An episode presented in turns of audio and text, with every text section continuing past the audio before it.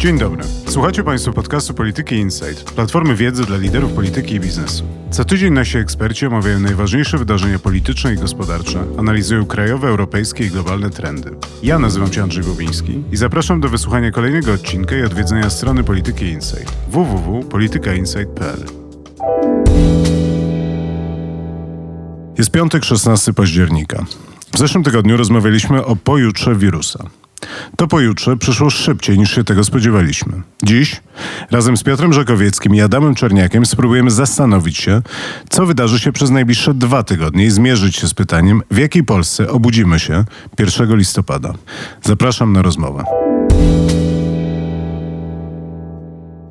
Panowie, na poniedziałek piszecie analizę prognozującą i projektującą wydarzenia najbliższych 14 dni. Powiedzcie proszę, na co będziecie patrzeć i czego możemy się spodziewać w tych nadchodzących dwóch tygodniach. Dwie kluczowe rzeczy, które myślę wszystkich interesują, to w jakim tempie będą rosły nowe zakażenia, a także zgony, a także jak będą zwiększały się obciążenia systemu ochrony zdrowia. Tutaj dysponujemy prognozami, również naszego autorstwa, które nie są zbyt optymistyczne, mówiąc eufemistycznie, ale także jeśli chodzi o te przyrosty zajętych łóżek w szpitalach, a także zajętych respiratorów, tutaj też mamy mamy do czynienia jednak z bardzo niepokojącym trendem. W tym momencie te liczby to jest prawie 7 tysięcy zajętych łóżek i 500 respiratorów.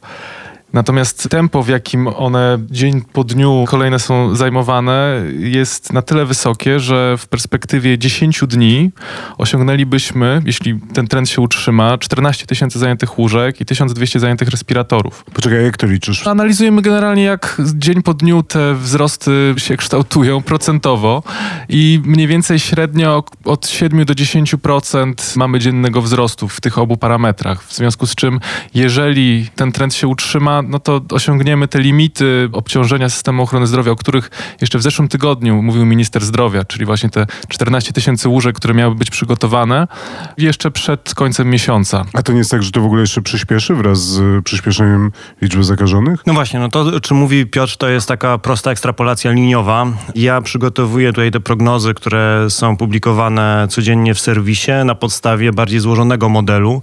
I faktycznie widać, że jeszcze przez najbliższe co najmniej półtora tygodnia tempo przyrostu zakażeń, i to mówię w procentach, czyli względne tempo będzie przyspieszać i dopiero gdzieś z końcem października możemy oczekiwać nie tyle wypłaszczenia słynnego, czyli że nam ścieżka się ustabilizuje, tylko tego, że wolniej będą przyrastać kolejne zakażenia.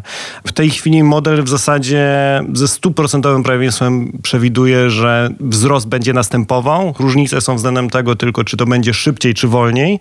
A w scenariuszu bazowym, czyli dajmy z 50% prawieństwem za około tydzień przekroczymy 10 tysięcy. Natomiast tutaj zaznaczę, że od dobrych dwóch tygodni raczej ten scenariusz bazowy się nie realizuje, tylko właśnie realizuje się scenariusz pesymistyczny, a w tym scenariuszu pesymistycznym to za półtora tygodnia będziemy mieć mniej więcej, bo kolejną prognozę będę robił w niedzielę wieczorem, będziemy mieć około 12 tysięcy i w zasadzie, i to mówię z takim bardzo dużym pesymizmem, jedna rzecz, która nas w tej chwili ogranicza, to tak naprawdę wydolność testów. Znaczy to, co będzie powodować, że będziemy wolniej rosnąć, jeżeli rząd nie zdecyduje się na dalsze ograniczenie naszych kontaktów społecznych, to będą nas ograniczać wydolności związane z liczbą możliwych do przetestowania osób dziennie. A to nie jest w ogóle tak, że prędkość rozwoju pandemii i rozprzestrzeniania się wirusa jest bardziej mierzalny poprzez liczbę zgonów, bo one są wymierne, a właśnie liczba zakażeń to jest kwestia tego, jak bardzo testujemy? Tu jest jeden problem z zgonami. One są już bardzo opóźnione. Znaczy o tyle, o ile patrząc na dane o liczbie wykrytych zachorowań, my i tak mamy odpowiedź na to, jak ta pandemia wyglądała kilka dni wcześniej, czyli ile było tych zachorowań kilka dni wcześniej. O tyle, jeżeli już mówimy o zgonach, to już mówimy z opóźnieniem tygodnia, dwóch tygodni. Tu mnie Nawet Piotr dłużej. To może być popraw. nawet dłużej, bo, bo też nie mamy informacji o tym, w jakim stanie byli poszczególni pacjenci, jak długo leżeli, więc to, czego dowiadujemy się w tych codziennych raportach Ministerstwa Zdrowia może znaczyć bardzo wiele różnych rzeczy. To znaczy mogą to być faktycznie przypadki bardzo szybkie, gdzie ktoś już w krytycznym stanie trafił na oddział, został podpięty do respiratora i nie wiem, po dobie dwóch już nastąpił zgon, ale mogą to też być przypadki, które zostały przyjęte do szpitali wiele tygodni temu. No, w tym stanie tej wentylacji mechanicznej pacjenci mogą przebywać dość długo. Dzisiaj jest mniejsza liczba zakażeń niż wczoraj, więc chciałem się zapytać, czy to może być pierwsza jaskółka, że to są efekty tego, że rząd wprowadził w zeszły czwartek żółte strefy? Od razu powiem, że w żadnym wypadku. To znaczy, my patrzymy nawet na siedmiodniową średnią, bo tutaj mamy dosyć duże oscylacje dookoła weekendu.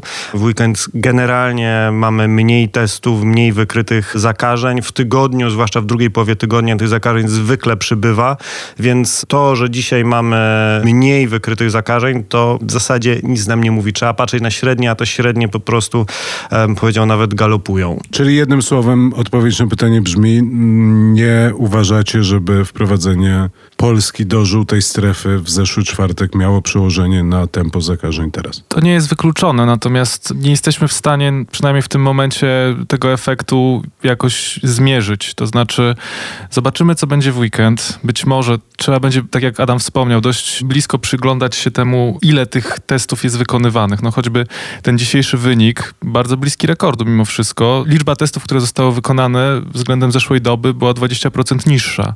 Więc tutaj proporcjonalnie tak naprawdę, gdybyśmy testowali tyle samo, osiągnęlibyśmy kolejny rekord, pewnie około 9 tysięcy. Czego zależy ta liczba testów? Dlaczego to tak skacze? W sensie jedna piąta, no to jest jednak bardzo dużo testów. No to jest dużo czynników i chyba najważniejszym w tym momencie to jest właśnie ta wydolność samego pobierania. Już uruchomiliśmy ponad miesiąc temu przy zmianie strategii ten tryb, w którym lekarze POZ zlecają testy osobom objawowym, no i to przynosi rezultaty.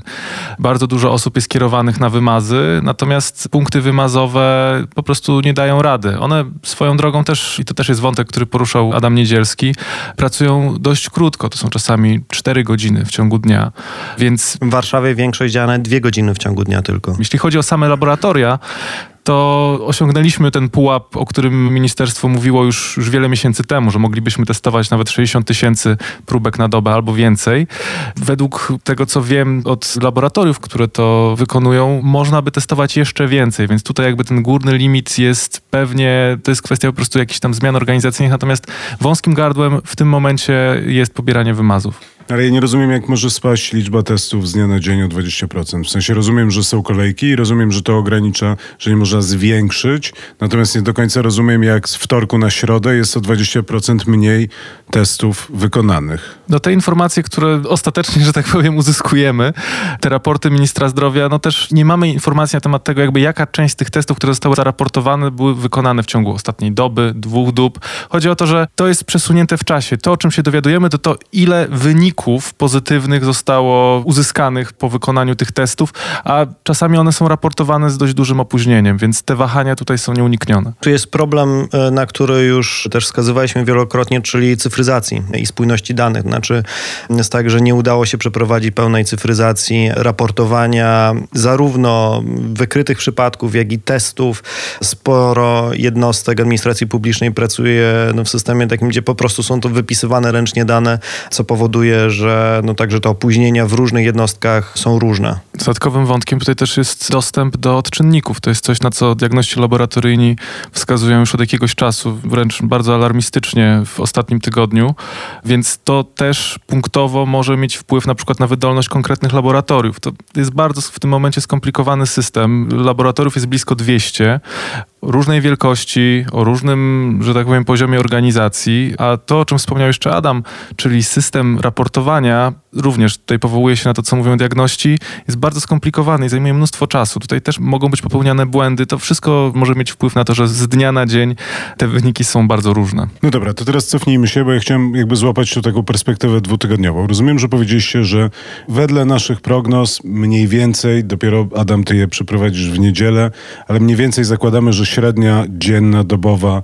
zakażeń to będzie około 12 tysięcy za tydzień i że dwa tygodnie później będzie ich więcej, tak? No tutaj jest za wcześnie i nie będziemy chyba się wygłupiać i zgadywać, ale no rozumiem, że zakładamy, że to będzie więcej, co też będzie powodowało i na to pewnie będziemy bardziej zwracać uwagę, rekordy, jakich sobie w tym momencie nie wyobrażamy, tak? Modele, którymi my się tutaj posługujemy w redakcji, to są modele krótkoterminowe i nie ma sensu na nich prognozować dłużej niż dwa tygodnie do przodu, a i tak z dwutygodniowym wyprzedzeniem ten przedział ufności, czyli w którym znajdziemy się z 95% prawieństwem, wynosi kilka kilka tysięcy przypadków na dobę w tej chwili, więc mówiąc o tych 12 tysiącach za około półtora tygodnia, to mówię o tendencji centralnej, której się spodziewam w niedzielę. My aktualizujemy ten model dwukrotnie w tygodniu, w niedzielę i w środę.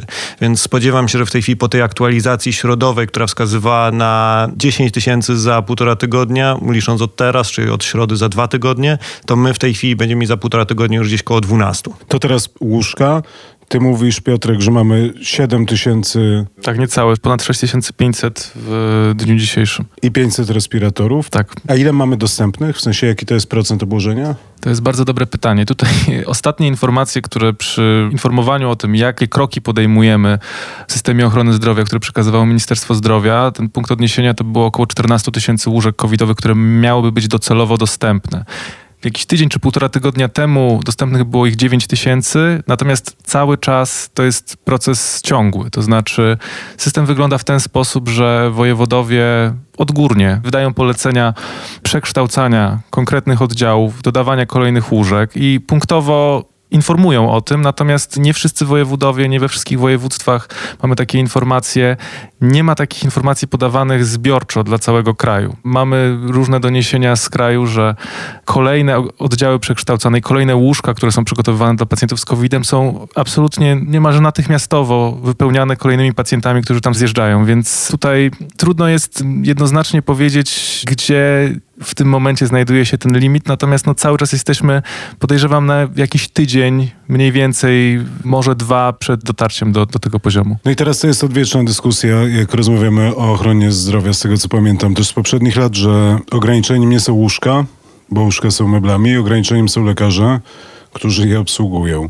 I rozumiem, że tu jest problem i tu jest duże ograniczenie, jeżeli chodzi o sytuację, w której będzie nam się pandemia rozpędzała, a czy zabraknie nam prędzej czy później personelu medycznego. No dokładnie tak. To jest zarówno kwestia lekarzy, którzy mają powiedzmy rzadkie specjalizacje, rzadkie w cudzysłowie rzecz jasna, no bo anestezjologia jest jedną z podstaw współczesnej medycyny, ale mimo wszystko tych anestezjologów, a także specjalistów chorób zakaźnych, to są etaty liczone w setkach, tak? Naprawdę pod tym względem bardzo szybko, myślę, możemy dotrzeć do takiego punktu, w którym po prostu lekarzy będzie za mało na te łóżka, nawet które przygotujemy.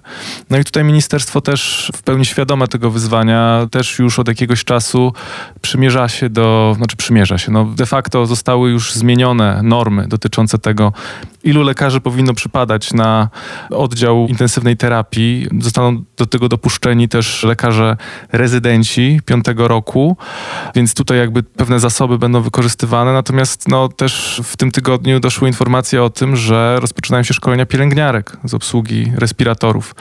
Coś, co jak zgryźliwie niektórzy zauważyli w Niemczech chociażby rozpoczęło się już w marcu. Także jesteśmy tutaj no, w trybie absolutnie już zarządzania zupełnie kryzysowego w tym aspekcie. jeszcze dodam jeden wątek, o którym nie wspomnieliście, a mianowicie tego, że lekarze też chorują. I to jest kluczowe. To nie jest tak, że możemy sobie w tej chwili powiedzieć, ok, dzisiaj mamy tylu lekarzy i oni za dwa tygodnie wciąż będą pracować. Jak widzę z różnych doniesień, informacji, nawet od znajomych, liczba lekarzy, zwłaszcza na SOR-ach i zwłaszcza z pogotowia ratunkowego, którzy mają pozytywne wyniki testów covidowych, rośnie z dnia na dzień, podobnie jak w całej populacji. Więc to nie jest tak, że my będziemy mieć tych lekarzy i szukamy kolejnych, tylko okazuje się, że za moment możemy mieć mniej lekarzy i będziemy najpierw starali się wypełnić tę lukę osób, które odchodzą na kwarantannę. No a w najgorszym wypadku będziemy mieli do czynienia z tym, co na wiosnę nazywaliśmy koronadominem, wtedy kiedy pojawiały się kolejne ogniska w placówkach ochrony zdrowia. Obecnie przypadków takich dużych ognisk nie ma. Ja podejrzewam, że mimo wszystko jesteśmy lepiej przygotowani pod względem procedur bezpieczeństwa, środków ochrony osobistej itd., tak itd. Tak Natomiast w momencie, w którym wirus w dużo większym stopniu jest obecny po prostu w populacji, to już nie jest tak, że lekarze czy pacjenci, inny personel będzie się zarażał na oddziałach, ale po prostu w drodze do pracy, podczas jakichkolwiek spotkań, podczas tych codziennych czynności. Temat, który się przewija, o którym dzisiaj nie będziemy rozmawiać, a zakładam, że może zrobimy podcast w poniedziałek w naszym podcaście medycznym Stan Epidemii, czyli odporność stadna. Rozumiem, że my ogólnie w nią średnio wierzymy, o tym będziemy dyskutować. Uważamy, że to jest i, i ona jest jakoś gdzieś tam daleka, a z drugiej strony wcale nie jest pewna i nie sugeruje tak optymistycznych i jakby nie daje podstaw do dużych nadziei, ale czy nie jest tak, że w środowisku właśnie lekarskim, szczególnie wśród młodszych lekarzy, bo ze starszymi lekarzami to pewnie do tego się odniesiesz, jest trochę inna sytuacja, ale jeżeli to jest tak, że 15% powiedzmy lekarzy się zarazi i następnie jakby będzie utrzymywana 15% lekarzy będzie zarażonych, to dosyć szybko jednak ta populacja lekarzy w krótkim okresie uodporni się na wirusa i to jest problem przejściowy, a nie długofalowy. Ja powiem szczerze, nie liczyłbym na to. To znaczy, to jest magia matematyki i tych prostych założeń dotyczących tego, że no tak, tutaj sobie wyliczmy, że taki odsetek zachoruje, będzie chorował tak długo, potem nabierze odporność, no i jakby będzie sobie to przyrastać. Natomiast w praktyce to jest dużo bardziej skomplikowane. To znaczy, COVID jest ciężką chorobą, która niesie za sobą różne powikłania, niezależnie od tego, czy to jest osoba starsza, czy młodsza. Tutaj nie jesteśmy w stanie jakby tego do końca przewidzieć. W tym tygodniu pojawiły się doniesienia i jakby opisanie de facto czegoś, co się nazywa długotrwały COVID, long COVID, czyli pewnego zespołu symptomów, które po prostu utrzymują się na dłużej. Jest to po prostu choroba, która jest mocno obciążająca dla organizmu, w związku z czym nawet myślę, ci młodsi lekarze mogą w dużym stopniu mieć problem na dłuższą metę po przejściu tej choroby. No a jeśli weźmiemy pod uwagę to, że jednak średnia wieku lekarzy w Polsce jest bardzo wysoka i to ci najbardziej potrzebni specjaliści często są właśnie tymi najbardziej wiekowymi w tej grupie ryzyka, no to ja bym niestety tutaj nie wiązał z tym nadziei za bardzo. Dobrze, to kolejna zła wiadomość teraz z perspektywy następnych dwóch tygodni, ale też pewnie i następnych miesięcy, to jest to, co się wydarzy z ochroną zdrowia w tych obszarach, które się nie zajmują chorobami zakaźnymi, nie zajmują się koronawirusem, COVID-em. Rozumiem, że sytuacja jest następująca. W momencie, kiedy przekształcamy łóżka, przenosimy personel medyczny do obsługi tych łóżek, też szkolimy pielęgniarki, to ci wszyscy ludzie, których jest ograniczona liczba, przestają pracować tam, gdzie pracowali dotychczas, przestają jeździć karetkami do wypadków drogowych, przestają przeprowadzać operacje, przestają diagnozować choroby. I czy to nie jest tak, że tak naprawdę z perspektywy paru tygodni, a tak naprawdę miesięcy, kiedy to się wydarzy, my tutaj będziemy mieć olbrzymi problem, to znaczy, że ludzie zaczną umierać na inne choroby, bo po prostu nie będą leczeni. Dokładnie tak. To znaczy, to myślę jest chyba najbardziej przerażający aspekt obecnej sytuacji i coś, z czym po prostu wiąże się najwięcej niepokoju, strachu i pewnej też niepewności. No, to, o czym wspomniałeś, czyli przenoszenie lekarzy, to jest coś, co już się w tym momencie dzieje. Lekarze podstawowej opieki zdrowotnej, przenoszenie do szpitali, z kolei jeszcze ponadto wojewodowie, którzy wzywają lekarzy do stawiennictwa, cały ten, jakby to powiedzieć, no trochę afera, tak, związana z tym, w jaki sposób Jacek Sasin się wypowiedział na temat tego, że lekarze nie stawiają się na te wezwania, no trochę obrazuje ten problem. To znaczy, prędzej czy później, no myślę, że sytuacja sprawi, że lekarze będą jednak się tam stawiać. Natomiast to jest też kwestia trochę warunków i pewnego zabezpieczenia. No ja myślę, że wśród lekarzy może być duża nieufność co do tego, czy można pracę wykonywać bezpiecznie, czy jakby te środki, procedury, które mamy w tym momencie, zwłaszcza dla lekarzy, którzy na przykład nie są przyzwyczajeni do pracy na oddziałach szpitalnych, bo na co dzień przyjmują w gabinetach, może być spora. Tutaj mamy pewne zapowiedzi. No, wczoraj minister zdrowia wspomniał o tym, że będzie cały pakiet rozwiązań, zarówno zachęt finansowych, ale myślę, że poza tą marchewką pewnie znajdzie się też jakiś kij, który będzie umożliwiał po prostu no, przenoszenie siłowo lekarzy tam, gdzie są potrzebni ale także jest coś, co Adam Niedzielski nazwał klauzulą dobrego Samarytanina, czyli niejako zdjęcie z lekarzy czy też innego personelu medycznego odpowiedzialności za błędy medyczne, które byłyby popełnione nieumyślnie no, w trakcie wykonywania tych zadań związanych z opieką nad pacjentami z COVID-em. Ja dodam jeszcze jeden wątek taki z perspektywy makro do tego, o czym mówisz Piotrze, a mianowicie kwestie administracyjne. Państwo, no jest oczywiste, w zasadzie nie wiem po co ja to mówię, ale nie przygotowało się do tego, co mamy w tej chwili, zbierając odpowiednie rejestry lekarskie. To, na co wskazywały okręgowe izby lekarskie kilka dni temu, że prośby o stawiennictwo w służbie zdrowia zostały wysłane do lekarzy, którzy albo wyjechali z kraju, albo są w ciężkim stanie zdrowia, albo na przykład, i to moim zdaniem też zapominamy w ogóle w całej tej dyskusji, że lekarze przede wszystkim są ludźmi, że są lekarki, które są w ciąży i które też nie mogą pracować w tej chwili na oddziałach zakaźnych. W związku z czym wysłanie do tego typu lekarzy informacji że mają się stawić do pracy i zmuszanie ich do tego,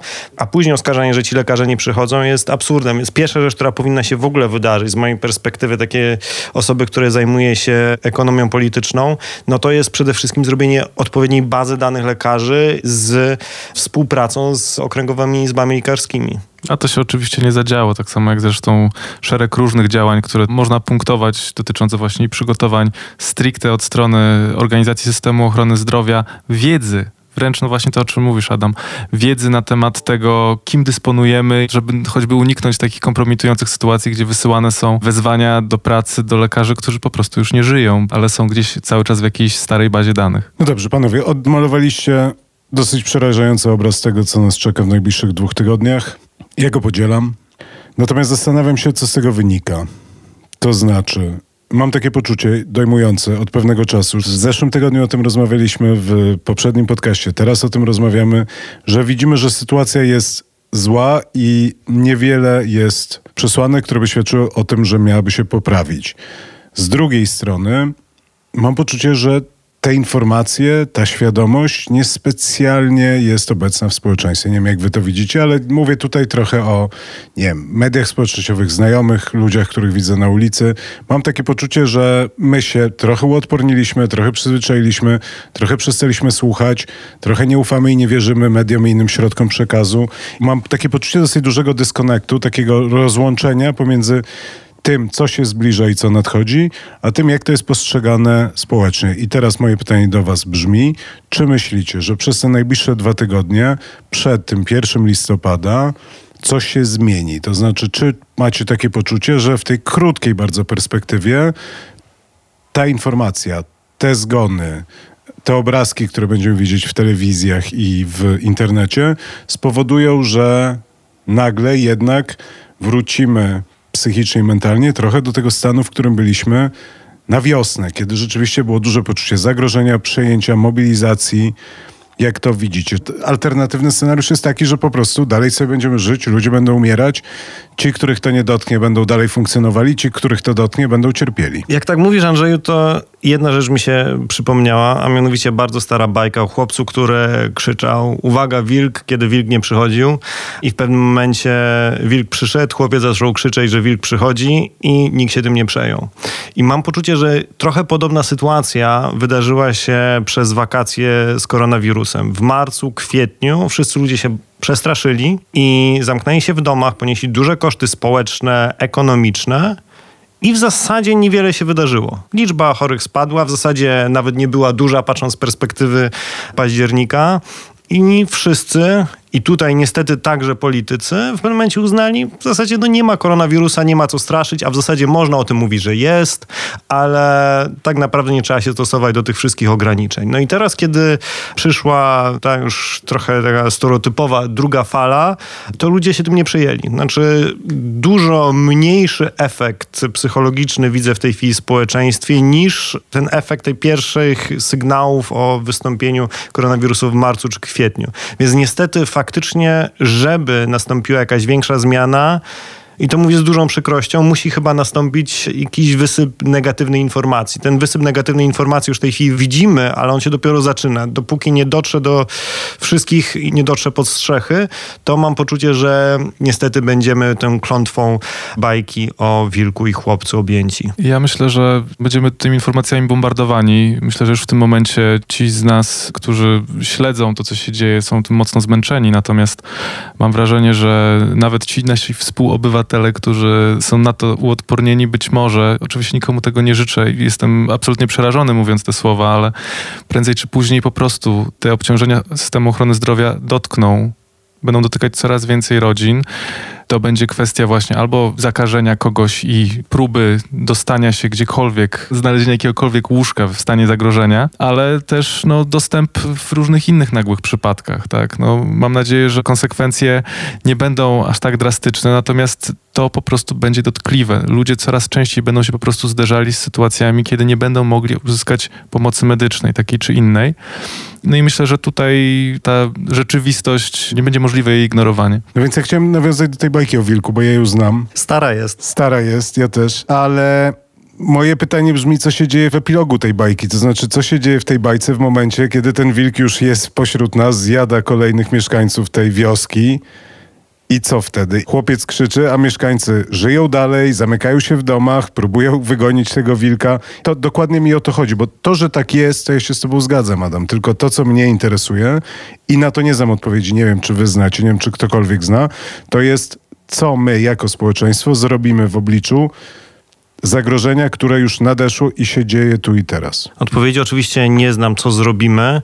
Mogę trochę normatywnie powiedzieć, co możemy zrobić i o tym, jaki może być ten scenariusz. Przede wszystkim pierwsza informacja jest taka, że im dłużej będziemy zwlekać z pełnym lockdownem i powrotem do tego, co zrobiliśmy w marcu czy kwietniu, tym szybciej będą nowe zakażenia przyrastać i tym kosztowniejsze i dla gospodarki, i dla społeczeństwa, i dla ochrony zdrowia będzie przywrócenie sytuacji, w której będziemy musieli radzić sobie tylko z ogniskami. Więc im później się jako społeczeństwo i też jako rząd obudzimy z tym, że musimy po prostu zadziałać intensywnie, nie mamy co tańczyć, tylko musimy zadziałać mocnym uderzeniem młotka, tym wyższe koszty będą. Ja zwrócę uwagę na to, co się wydarzyło w Izraelu, który wszedł tę fazę przyspieszenia liczby zakażeń już dużo wcześniej niż Polska. Tam wprowadzono w połowie września pełen lockdown i efekty tego już widać, liczba przyrostów nowych zachorowań spada.